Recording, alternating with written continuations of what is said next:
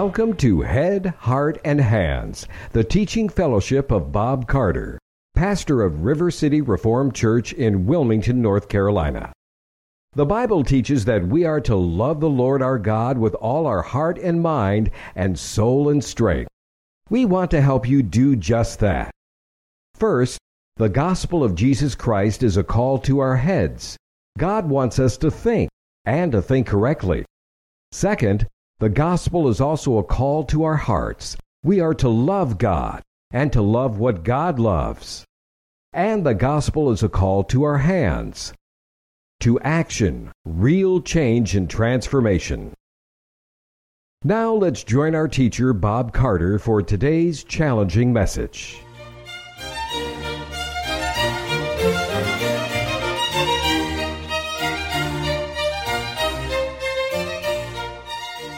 Sermon this morning is entitled Renaissance, Reformation, and Enlightenment.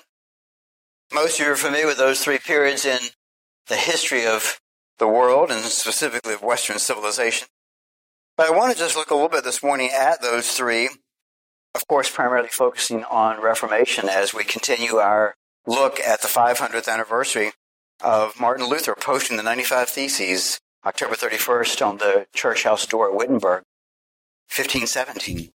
We're going to be looking at number 16 this morning as we look at the necessity of salvation and Martin Luther's understanding of the necessity of salvation. But as we, before we get there, I just want to remind you briefly that we did look two weeks ago at good King Asa. Good King Asa we looked at in Second Chronicles 14, 15, and 16. We looked at him because he was a great reformer. And there he is quite some time, long before Martin Luther. And so we look back and we see there has been great need all through the Old Testament and even in the New Testament as well, and certainly throughout history of the church. There's been need for reformers. And good King Asa was a great reformer. God did great things for him and he worshiped the Almighty and called others to do so as well. And then late in his life, he seemed to forget a good number of the things that God had done for him. And So we are challenged, each of us, to be reminded that, wow, even someone like good King Asa uh, needs reformation, needs ongoing reformation. This is why the reformers in the 16th uh, century adopted the phrase reformed and reforming.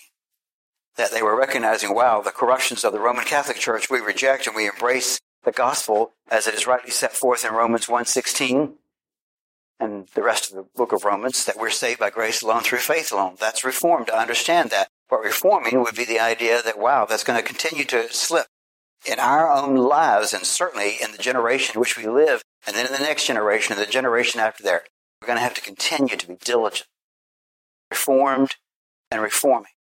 And then the second thing that we looked at after Good King Asa, we looked at the reality that God's glory shines forth in impossible circumstances.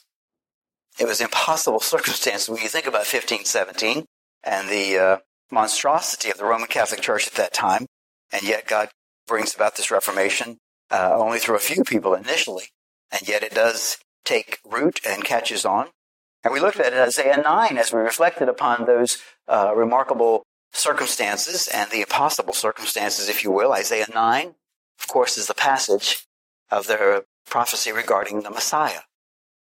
That unto you a child is born, unto you a son is given, and the government will be upon his shoulders and his name will be called wonderful. And that word wonderful again is the word impossible.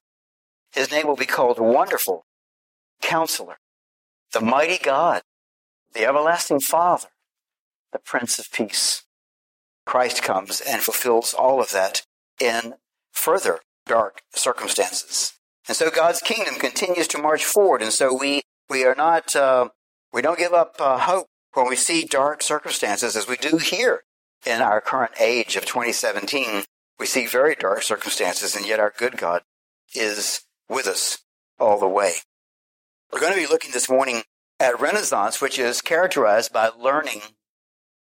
We're going to be looking at salvation, which is the very key element of Reformation. Reformation is characterized by salvation and the liberty that we have in Christ from guilt and condemnation and damnation. And then we'll be looking just ever so briefly at license. The Enlightenment is characterized by license, a liberty to the extreme and to the self centeredness. Will you stand to honor the reading of God's Word as we turn in our Bibles to Numbers 16?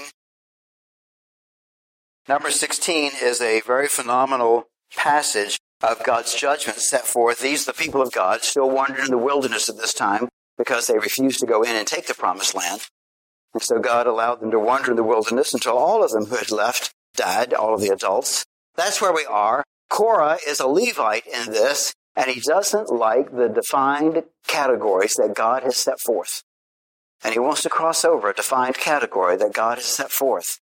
And he begins to grumble against Moses and leadership, and he gets some other people with him, and quite a few other people begin to join with him.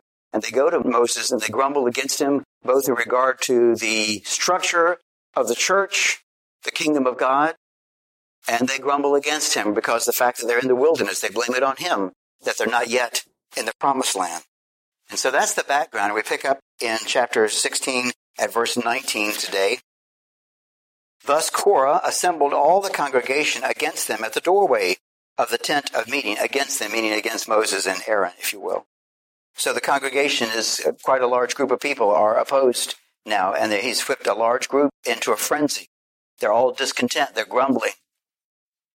And the glory of the Lord appeared to the congregation. That means a physical manifestation, probably the pillar of cloud by day came down closer to them that was hovering over the tabernacle. Verse 20, Then the Lord spoke to Moses and Aaron, saying, Separate yourselves from among this congregation, that I may consume them instantly. But they fell on their faces and said, O God, God of the spirits of all flesh, when one man sins, will you be angry with the entire congregation?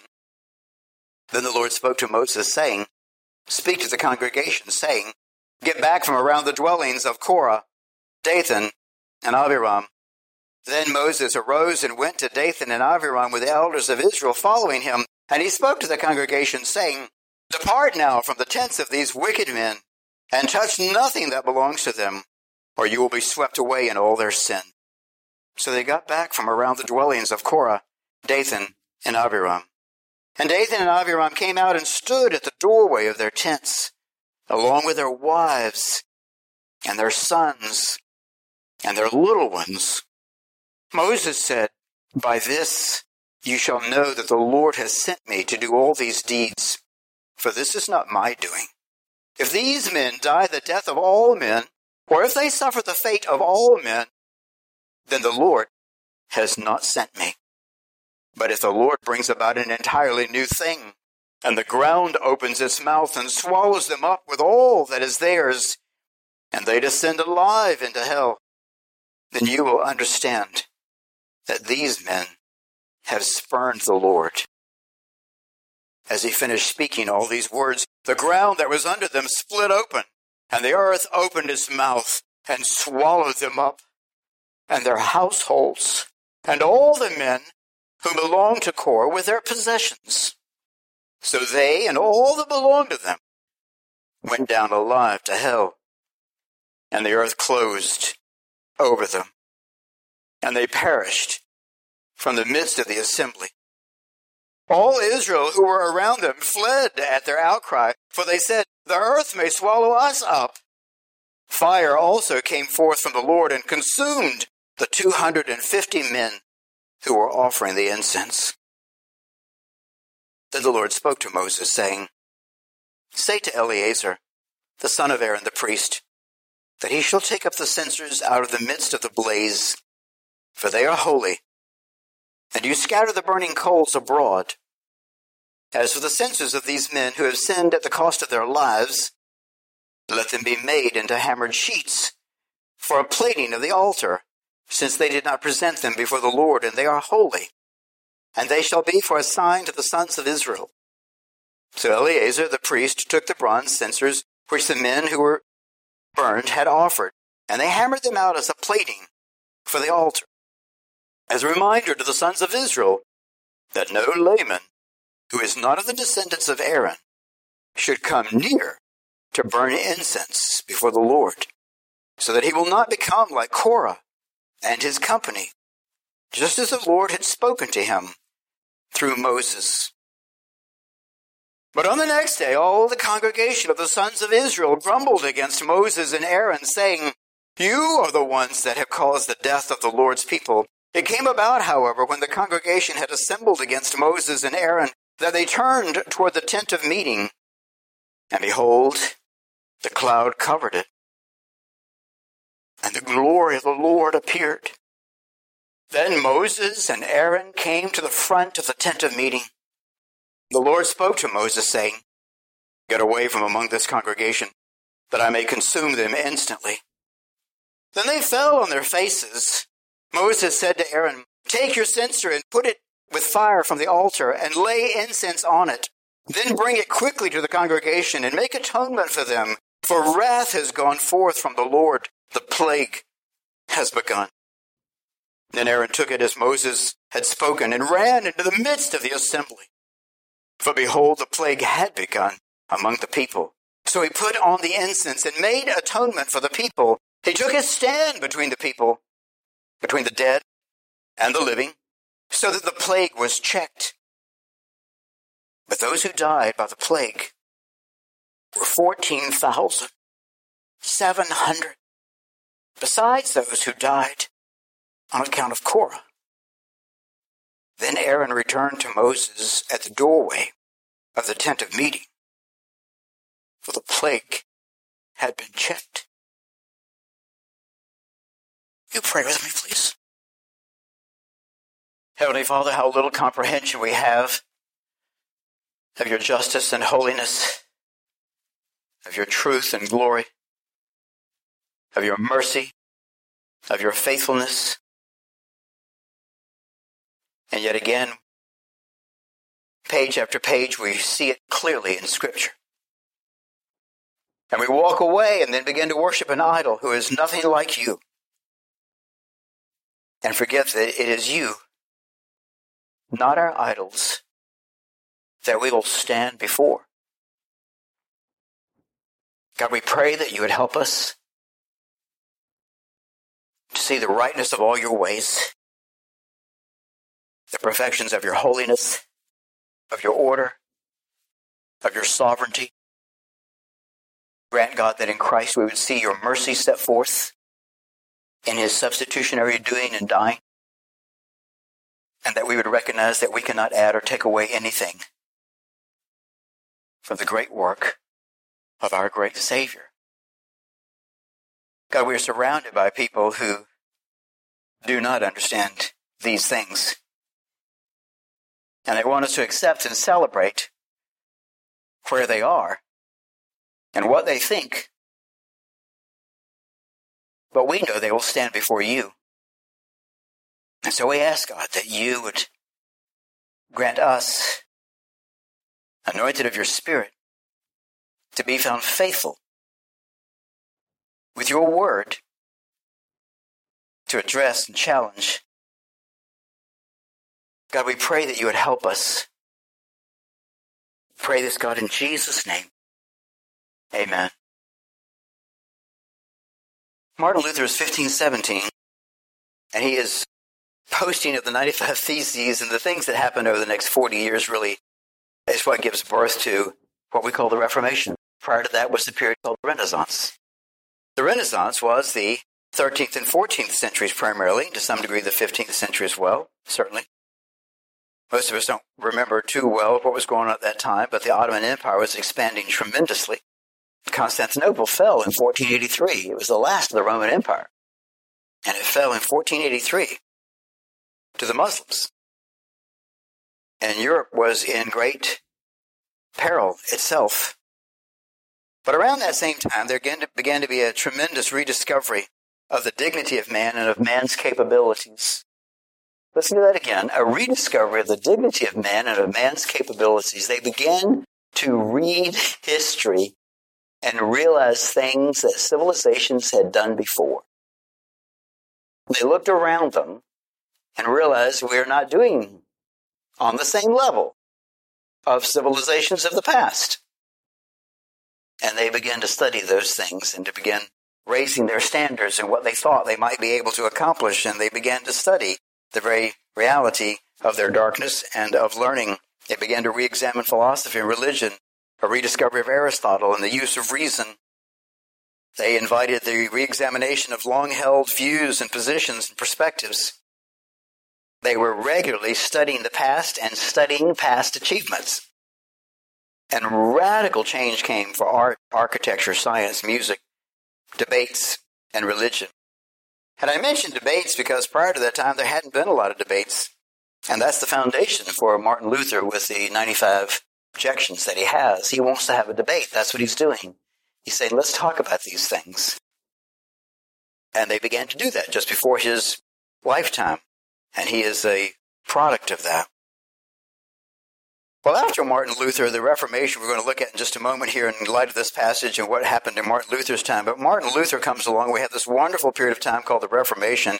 And for about 200 years, the Reformation takes off over Western Europe, and it really has a significant impact in almost everywhere but France and Spain and Italy. There's still a lot of Europe left. It didn't have a lot of impact in France or Spain or Italy. But in the rest of Europe, it did. All of Scandinavia and of Germany and of that region, and certainly England, had a tremendous impact, and over even toward parts of Russia. But the Enlightenment comes on a couple of hundred years later with Voltaire and Diderot, Jean Jacques Rousseau, David Hume, Immanuel Kant. And now they're taking the freedom that we have in Christ Jesus, and it becomes happiness and tolerance and self centeredness and personal peace. And they begin to look only at themselves, and the individual becomes far more exalted than any other person, and certainly more than God. Becomes very self centered. Their compasses are broken and pointing to themselves once again. And so we see a lot of darkness come back into the world just a couple hundred years after the Reformation. But side by side with that, the church continued and had a lot of impact, especially in Western Europe and in America. But now we're really seeing the withdrawal. We're seeing the light go out in regard to so much of the impact of the church. And these other things, the Enlightenment and some of their thinking continues to go. So we want to go back and look at the, the Reformation itself, that period of time between the Renaissance, which was called the rebirth, and the Enlightenment, and look and see a little bit about what's taking place. And what's taking place is this Martin Luther is reading his Bible, he is contemplating eternity, and he is mindful of his sin. I mentioned that to you last week because it's critical that we ourselves understand that, that that's what Martin Luther's doing. He is mindful, and we're going to hear him say that later on in the Diet of Worms. He is mindful that councils and popes have contradicted themselves over and over again. And that if he's going to have any ability to stand on something that's trustworthy, it better be something entirely outside of himself and uncorrupted by men. And he says that's the Word of God. So he reads the Word of God. And as he reads the Word of God, he's constantly aware that eternity, eternity, eternity is set forth in the Word of God. You remember as we studied through the book of John, we said there are a couple of key themes, and one of them is eternal life. Eternal life. Martin Luther got that. But another great theme in the scriptures is our sin and the holiness of God. And Martin Luther got that. He read passages like number 16 and he trembled. I read passages like that when I was a young man and I thought they were true, but I didn't tremble. Because I thought if I'd been there, I wouldn't have done that. I was dreadfully wrong. I was dreadfully wrong. Martin Luther, though, understood. He looked at his life and he recognized that he had a sin problem. And he recognized how loathsome in God's sight sin was and how just God was in responding to it. Martin Luther read about the fall and he understood the condition that we arrive in this world as enemies of God. He read about the flood and he saw God's just condemnation of the whole world and the deliverance of only eight people by a method that God had provided. He read about Sodom and Gomorrah and he saw their sin and recognized his own sin. He read a passage about a man gathering firewood on the Lord's day. And the man was taken to Moses. And Moses says, Well, let me ask God what to do with this. And the answer came back that the congregation should stone him. And Martin Luther thought, You know, I have misused the Lord's day. And he trembled. And he read 1 Corinthians 6. Turn your Bibles to 1 Corinthians 6. Steve just read it this morning. He read 1 Corinthians 6 and he understood that there was great sin in the body of Christ, in the church, in the world. Verse 9 says, Or do you not know that the unrighteous will not inherit the kingdom of God? Do not be deceived. Neither fornicators nor idolaters, idolater is someone worshiping God wrongly or worshiping someone other than the true God described in the Bible, nor adulterers, nor effeminate, nor homosexuals, nor thieves, nor covetous, nor drunkards, nor revilers, nor swindlers will inherit the kingdom of God. Such were some of you. But you were washed, but you were sanctified, but you were justified in the name of the Lord Jesus Christ and in the Spirit of our God. And Martin Luther trembled as he contemplated his own sin. I told you on the back of your bulletin you have a hymn here by Martin Luther. It is the Ten Commandments. Martin Luther understood that the Ten Commandments did indeed represent not only the individual precepts of God, do this, don't do that, but that the Ten Commandments also represented the very principles of God, the character of God, and then they represent the person of God. God is like the Ten Commandments. They describe God's character and his nature. And so Martin Luther writes this that people in his congregation could learn this, and he is unpacking the fullness of the Ten Commandments before the Westminster Divines do in 1643. The Ten Commandments are the law which Israel heard in holy awe. And smoke and fire from Mount Sinai, the voice of God did shake the sky. Have mercy, Lord. He ends every stanza with, Have mercy, Lord, because he understands his sin.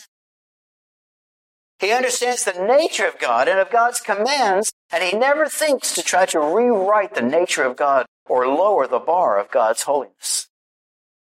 But as he contemplates it, he simply cries out, Have mercy, Lord. I am your Lord and God alone, no other God but me enthroned. Put your whole confidence in me. Give me your heart complete and free. Have mercy, Lord. In what you speak, bring me no shame. Do not misuse my holy name, but call on me in troubled days. Give me your thanks, your prayers, and praise. Have mercy, Lord. Respect the Sabbath of the Lord. Do not despise my holy word, but hold it sacred, precious, true, and hear my truth now preached to you. Have mercy, Lord. Give to your parents honor due. Be dutiful and loving too, and help them when their powers are few. And so it shall go well with you. Have mercy, Lord. Martin Luther's father thought he was a fool and told him so that he entered into the ministry. You shall not murder, hurt, nor hate. Your anger dare not dominate.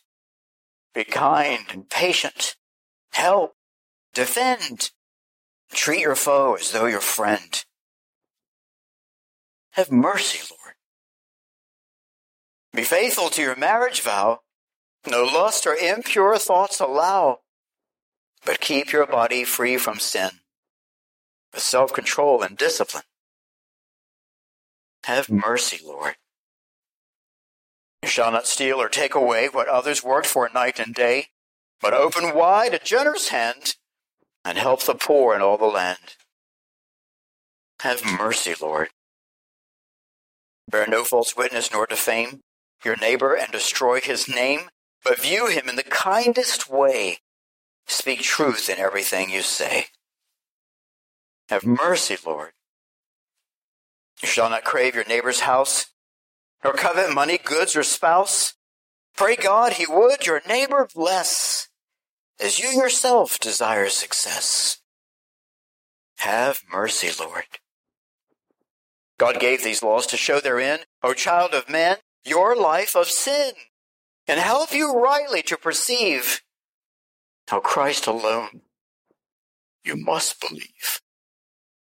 Have mercy, Lord. Our works cannot salvation gain. They merit only endless pain. Forgive us, Lord. To Christ we fly, our mediator now on high. Have mercy, Lord. Martin Luther is a lover of God. He sees himself rightly and he sees God rightly. And he's looking to see more of God and looking to understand, trying to reconcile the Ten Commandments and the Sermon on the Mount and the mercy of God. As he's reading in Numbers 16, he sees the justice of God set forth very clearly. He recognizes that this is the hand of God, and he recognizes that the sin set forth in the first part, verses 1 through 18, is grumbling. Korah is a grumbler, and he not only is a grumbler, but he encourages many others to grumble. In fact, by the time we get to verse 19, it says the whole congregation had joined in him with the, with the grumbling and the dissatisfaction with their good God who was giving them miracle bread every morning, six days a week, and a double portion of Friday. That was actually taking place on the day that the earth opened up swallowed Korah. They gathered miracle bread that morning. Martin Luther recognized these things and thought, how do you reconcile this? He believed the, the book of Numbers was an accurate portrayal of who God is. But as you look at this passage, he also noticed that while there is unspeakable judgment here, it says in verse 27 that they were warned to get back from the tents of Korah and Dathan and Abiram. And then it says Dathan and Abiram came out and stood at the doorway of their tents, along with their wives and their sons and their little ones. Then later on it describes that all of them go down into the grave, into Sheol, into hell, collectively. And then it says in verse 36 that they are given this idea of a warning. God, Moses is told by God, these people have done very badly, but I'm a mercy loving God. I want to take their censers that they were offering in idolatry, their incense censers, pans, and I want you to beat them into a plating, and then I want you to wrap that plating around my altar. So that when they approach my altar, they'll see that plating and they'll remember the 250 men who were idolaters and grumblers. And what happened to them? Because I'm a mercy loving God. And what does God do? God teaches clearly. He warns passionately. He corrects appropriately. And he restores lovingly. So Eleazar does exactly that. As he's doing that, apparently, as he's in the process of beginning to do that, verse 41, the next day the congregation of the sons of Israel grumbled against Moses and Aaron, so they're back. Now, first of all, how did that day start? That day started by gathering miracle bread that God was providing for them every day with a double portion on Friday so they don't have to gather it on Saturday. So they gathered their miracle bread and ate breakfast, and on a full stomach came and grumbled against Moses and against Aaron. And we pick it up here in verse 41. Moses and Aaron saying, You are the ones who have caused the death of the Lord's people. They're blaming what happened yesterday now on Moses and Aaron, or in a, in a sense, really on God, but they know enough not to say directly on God, so they blame it on Moses and Aaron. It came about, however, when the congregation had assembled against Moses and Aaron, that they turned toward the tent of meeting, and behold, the cloud covered it. It had covered it the day before, you remember. And now the same thing's happening again. And the glory of the Lord appeared. And as we follow through it, as we just read, we see the reality here that Moses is mindful that God is going to strike. Moses remembers clearly what happened the day before, and he knows the nature of God. And so he, before, before he even hears that the first person is dead, and at the end of the chapter, we hear that 14,700 are going to die on this day, not counting the ones who died the day before. Before Moses hears that the first person is dead, he recognizes this incredible irreverence and the inappropriateness and the justice of God that will surely come, and he tells Aaron what to do. He says there's got to be some atoning going on here.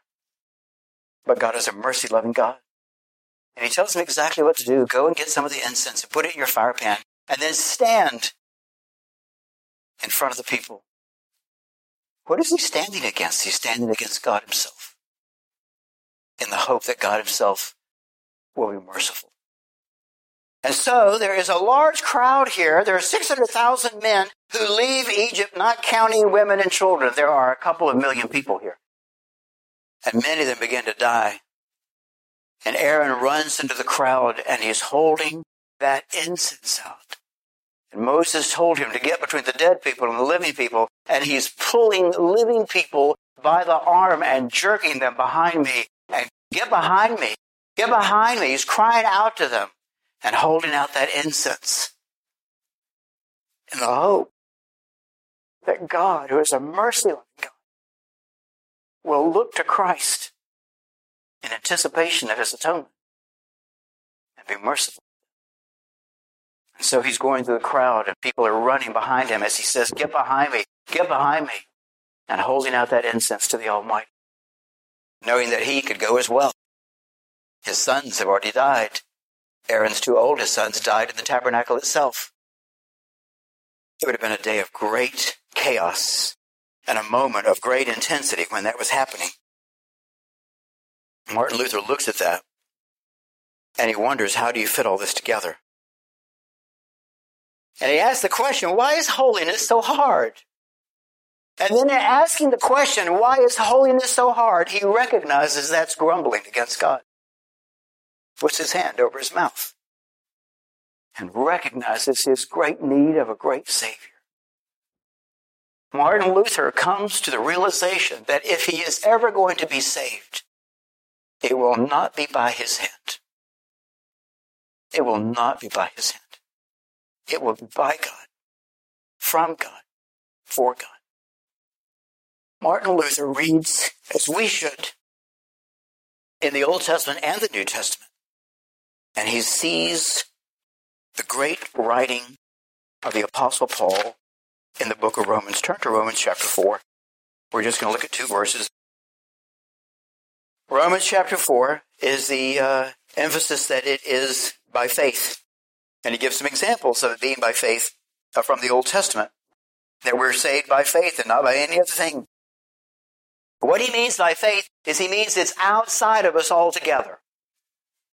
It is outside of us altogether, and we simply look at it. This is the same thing that the Lord Christ is saying to Nicodemus in John chapter 3. When Nicodemus comes and says, we know you're a man sent from God, for no man can do the things you do unless God be with him. What are you all about? And the Lord Christ says to Nicodemus, As Moses lifted the serpent in the wilderness, so must the Son of Man be lifted up and draw men to himself. For God so loved the world that he gave his only begotten Son, that whosoever believeth in him should not perish but have everlasting life. And Luther is reading his Bible, remembering John chapter 3 and remembering number 16, and he reads Romans 4. What then shall we say? Abraham, our forefather, according to the flesh, has found. For if Abraham was justified by works, he has something to boast about, but not before God. For what does the scripture say? Abraham believed God, and it was accounted to him as righteousness. Now, the one who works, his wage is not credited as a favor, but as what is due. But to the one who does not work, but believes in him who justifies the ungodly, his faith is credited as righteousness. Martin Luther understood that he wanted to work, that he had tried hard to work, but he was transparent and honest enough to recognize that his work wasn't working. Martin Luther wanted to work. He had tried hard to work and to keep the commandments of God, but he was honest and transparent enough to recognize it wasn't working. Sin was mixed with all he did.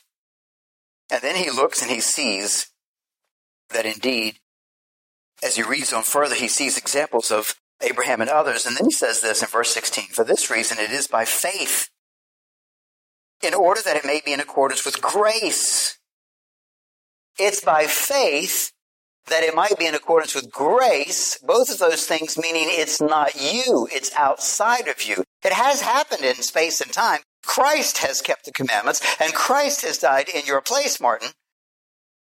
But it happened outside of you, and all you have to do is look unto Christ. Verse 16. For this reason it is by faith, in order that it might be in accordance with grace, so that the promise will be guaranteed to all the descendants, not only to those who are of the law, but also to those who are of faith of Abraham, who is the father of all. And he begins to contemplate the idea that we are saved by grace alone, through faith alone, as he recognizes the completed work of Christ. Romans 1 verses 16 and 17 says, For I am not ashamed of the gospel, for it is the power of God for salvation to everyone who believes, to the Jew first, and also to the Greek. And Martin Luther recognized it says, to everyone who believes, not to everyone who works. To everyone who believes it's outside of me. I lay hold of it and claim it, and I only grab hold of it with the fingers of faith. It's outside of me. For in it, in the gospel, the righteousness of God is revealed from faith to faith, as it is written, but the righteous man shall live by faith. When Martin Luther translated the Bible into German, he translated this last phrase slightly differently, and the Greek allows it. Listen to it again. But the righteous man shall live by faith. Martin Luther translated that into German. The one righteous by faith shall live. And the Greek allows that translation. It's a perfectly legitimate translation. The one righteous by faith shall live. The book of Romans began to open up to him as he began to understand these things, that indeed everything he read about God was true in Numbers 16. Everything was true about the flood. Everything was true about Sodom and Gomorrah. And it was true about his own sin. And it was true that he wasn't going to be able to do anything about it. But God was going to be able to do something about it and had done something about it in Christ Jesus. And it was entirely outside of him. Look in the front of your bulletin. It says this Every week I preach justification by faith to my people because every week they forget it. Many of you have heard me say that before. And here Martin Luther comes to understand this and he doubts it again and again and again, but he knows that's what the Bible is teaching. The devil comes and tells him all kinds of other things about his sin. Not only this day, but every week and month thereafter. But he, uh, he comes back, Martin Luther, listen, comes back to the Word of God. He comes back to the Word of God and sees that that is, in fact, the way of salvation through the substitutionary atoning work of Christ. And he puts his confidence in the Bible. The Bible is trustworthy, and the Bible does preach about a substitutionary atonement. From the beginning of my Reformation, I have asked God to send me neither dreams, nor visions, nor angels, he says, but to give me the right understanding of His Word, the Holy Scriptures. For as long as I have God's Word, I know that I am walking in His way, and that I shall not fall into any error or delusion. He understands that we have to stand upon the precious promises of God's Word. And then reflecting about his ongoing sin, Romans 7, sin is mixed with all I do. He says, I've held many things in my hands, and I lost, I've lost them all but whatever I've placed in God's hands, that I still possess. He sees the need for what he calls the alien righteousness of Christ. He looks to Christ and his hope is in Christ constantly. The Puritans recognized this as they embraced what Martin Luther is saying, and they also recognize that we need to apply this to every area of our lives. We need to apply it to every understanding of the scriptures, that when we see any passage of scripture whether it be about law or gospel or whatever it is, we recognize that all of these things about God are reconciled in Christ and in his gospel. We do not go back and rewrite number 16 and say God's not like that. But rather we look to the cross and we see that God is exactly like that as he is visiting his just and holy wrath upon his own son. And we see that God is the same yesterday, today, and forever. And we see that God is just like that as he accepts the censer held out by the incense held out by Aaron and doesn't go beyond Aaron. And everybody standing behind Aaron is safe. We see the consistency of that, that we who are in Christ will escape the judgment to come. And the Puritans embraced that and they began to they began to say, well, everything we do, we look at the scriptures and we're going to apply the gospel to it. We're going to see how the gospel will help us interpret this passage. And that was a real distinction that they made as they sought to try to understand the whole of God's Word. Well, what is the application from this? The application of this is, first of all, to recognize the groundwork that gave uh, the foundation to the Reformation. And what was that? It was the Renaissance, which was characterized by learning.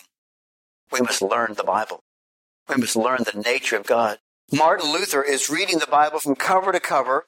He's contemplating eternity and he's mindful of his sin and he's trying to fit all the pieces together. We must learn the Bible. We must learn the nature of who God is, his character, his perfections, and learn who we are and learn who Christ is and what Christ has done. We must be willing to critically and rationally examine long held views and positions. Most of us know that's right, and very few of us do it. Listen to it again. We must be willing to critically examine, critically and rationally examine long held views and positions. Martin Luther was going up against the world when he posted those 95 Theses. He hadn't heard that lots of other people were asking these same questions in other towns and villages. Thought he might get the debate going here in Wittenberg. He was going up against the world because he's looking to the Bible. And as he reads the Bible, he doesn't see what's going on in his church around him and in the kingdom of God, the visible church around him. And he's asking questions. And that's where we are today in the year 2017. That we ourselves would study the Word of God and then help other people see the nature of who God is as He's revealed Himself. The second application would be studying the past and ancient achievements.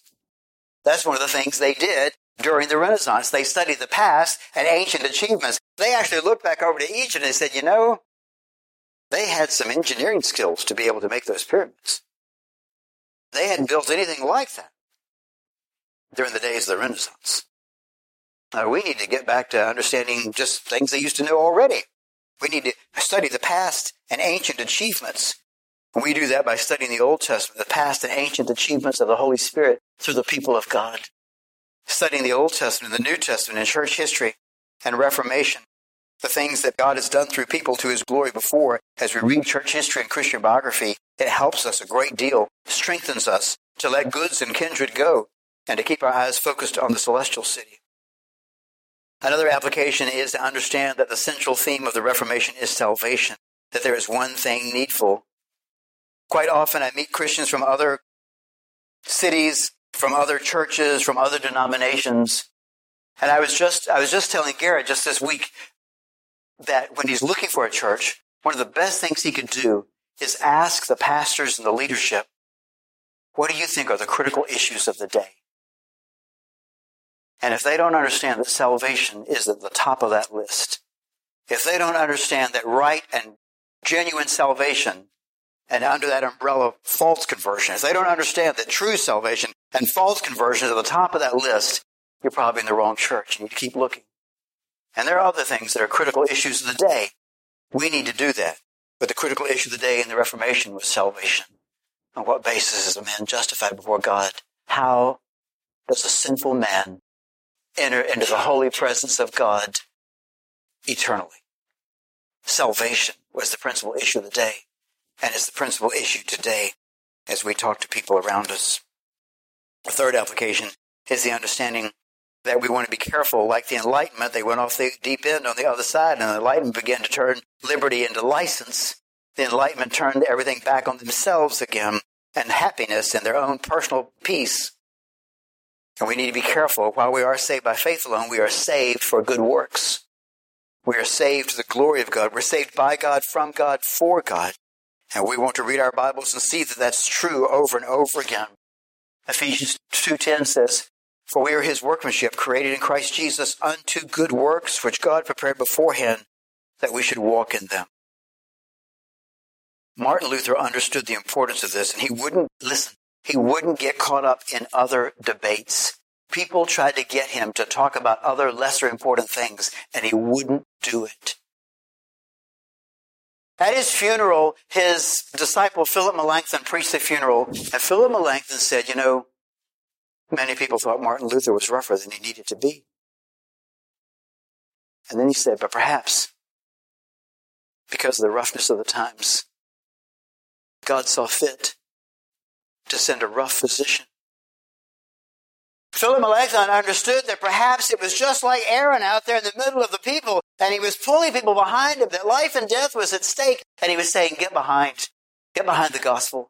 Get behind Christ. Get behind his righteousness. Let go of everything else you're clinging to. Eternal life, eternal destiny is at stake. Philip Melanchthon understood that. I told you before that Desiderius Erasmus is the one who debated him in the series of debates collected later called The Bondage of the Will. Desiderius Erasmus did not agree with him, but he said this about him. God has sent in this latter age a violent physician on account of the magnitude of the existing disorders. That's really where we are today. There is a magnitude of existing disorders in the year 2017 outside and inside the visible church. There is in football something called unnecessary roughness, but there is in life sometimes a need to be direct and blunt, clear and frank and loving, and to do it again the next day and the next day until people get it over such issues of salvation. Firemen and preachers and parents need to be clear about what they're doing because what they're doing is important. Lives are at stake. And saints need to be found faithful in the gospel, calling people to ask good questions and to seek good answers about eternity.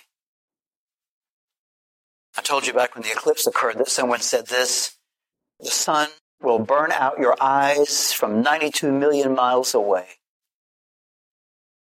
And do you think to casually stroll into the presence of its maker? Martin Luther understood that God had already burned out the eyes of many people, Korah and many others, and he knew he was not going to casually stroll into the presence of his maker. And so he sought the will of God and the word of God to understand the gospel of God, Jesus Christ. Benjamin Watson says this, we're buying the lie that feelings trump all else, and that how one feels can only be accepted and celebrated instead of addressed and challenged. Jesus came to address and a challenge, and he calls us to do the same. Will you pray with me, please? Heavenly Father, we do pray that you would bless us to see you as you are to bow low and worship you in all of your perfections as we come to be convinced more and more that you are that being than which nothing greater can be conceived. That everything about you is just and holy and pure and true and right and good and perfect. And that any and every conflict we have with you is ours. God, we do praise you for your holiness, for your wisdom and glory that has devised this beautiful gospel of Jesus Christ. That when through grace our trust in Christ is, justice smiles and ask no more. God, we praise you that justice and mercy kiss in the gospel and person of Jesus Christ. Pray that you would bless us to comprehend this and to walk by faith, to go forth walking and leaping and praising your holy name as we contemplate the riches that we have in Christ, the liberty that we have in Christ, liberty from our sin, liberty from the condemnation, liberty from damnation. God, we pray that you would grant an awakening here at River City and a revival and awakening here in southeastern North Carolina. Lord, that you would loosen our tongues, that we would sanctify Christ as Lord in our hearts, always being ready to give a defense for the hope that is within us, and yet with meekness and fear, gentleness and kindness, clarity and boldness God, we understand that salvation is of the Lord and we pray your mercy. We pray this in Christ's name. Amen.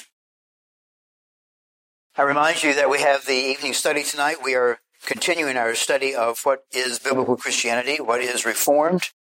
We had started two weeks ago to look at uh, the church, which I think is chapter 16 in the Westminster Confession. And we'll be looking tonight at our own church constitution as we continue our study of that at 5 o'clock today. Will you stand to receive the blessing of God for the people of God? The Lord bless you and keep you. The Lord cause his face to shine upon you and be gracious to you. The Lord lift up his countenance upon you, give you peace now and forever. Amen.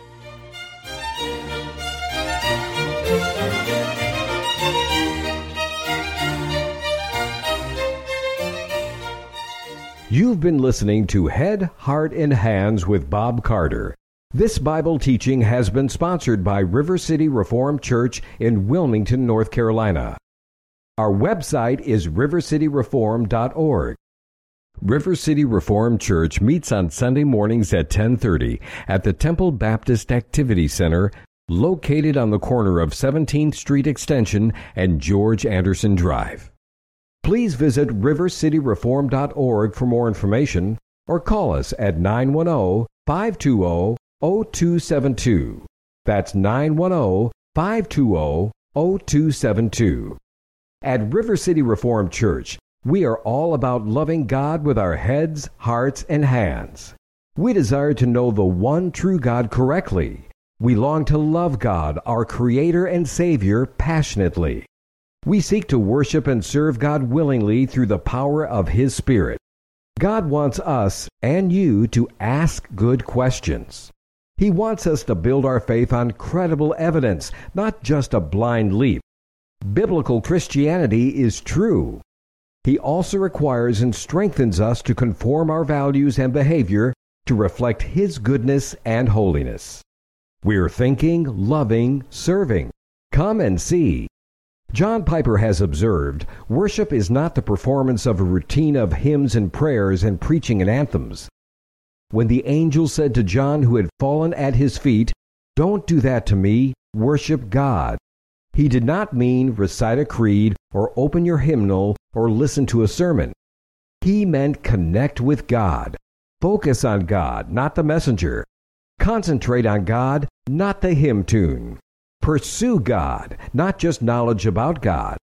And in all your focusing and concentrating and pursuing after God, seek to stir up your feelings to love Him and honor Him and admire Him and fear Him and enjoy Him and savor Him. At River City, we agree, and we are not limited by a particular style. Rather, we are compelled by a timeless thanksgiving, repentance, joy, and reverence. Our Sunday morning worship is in Wilmington, North Carolina. Please visit rivercityreform.org for more information. On Sunday evenings, we meet for Bible study led by our pastor, Bob Carter. This study meets at 5 p.m. All are invited. Come and see.